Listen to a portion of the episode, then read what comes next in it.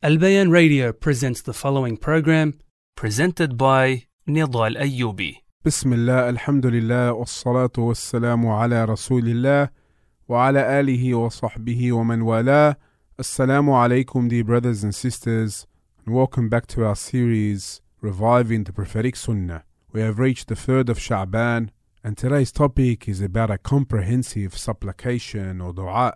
My dear brothers and sisters, many are the needs of a servant from his Lord.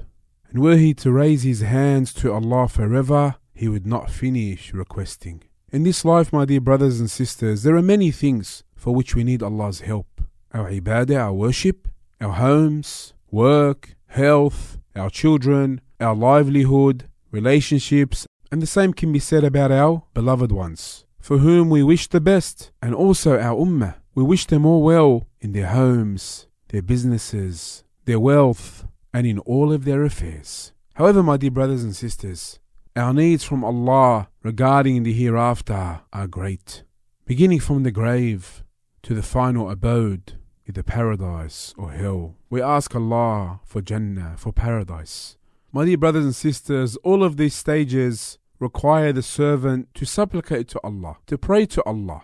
Now, whatever words we may use may not be sufficient, but Alhamdulillah, Allah's Messenger sallallahu alayhi wasallam used to make dua with jawami' al-kalim, short but sufficient expressions that contain what a servant needs to pray or to supplicate, meaning to ask Allah regarding the affairs of this life and the next life or the hereafter. And from these comprehensive supplications or dua is the hadith where Aisha reports radiallahu anha that the Prophet sallallahu alaihi wasallam taught her to say the following dua Allahumma inni as'aluka min al-khayri kullih عاجله وآجله ما علمت منه وما لم أعلم O Allah, I ask you for all that is good in this world and the hereafter, what I know and what I do not know. وأعوذ بك من الشر كله عاجله وآجله ما علمت منه وما لم أعلم. O Allah, I seek refuge with you from all evil in this world and the hereafter, what I know and what I do not know. اللهم اني اسالك من الخير ما سالك عبدك ونبيك واعوذ بك من شر ما عاذ به عبدك ونبيك O Allah, I ask you for the good that your servant and prophet has asked you for, and I seek refuge with you from the evil from which your servant and prophet sought refuge.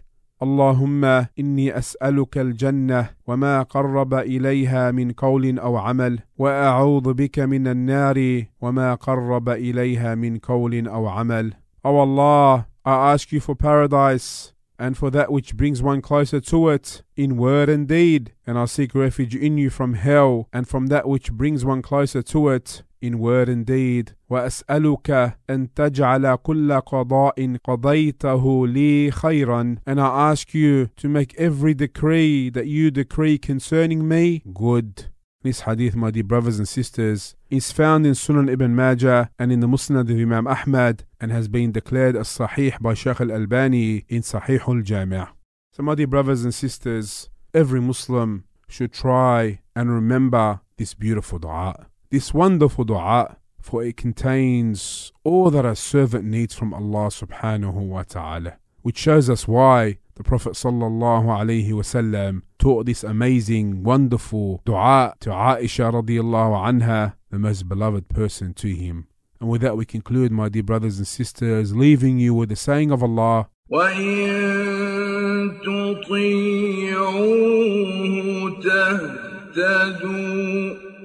And if you obey him, meaning the Prophet, sallallahu alayhi wasallam, you shall be rightly guided. Wassalamu alaikum wa rahmatullahi wa barakatuh.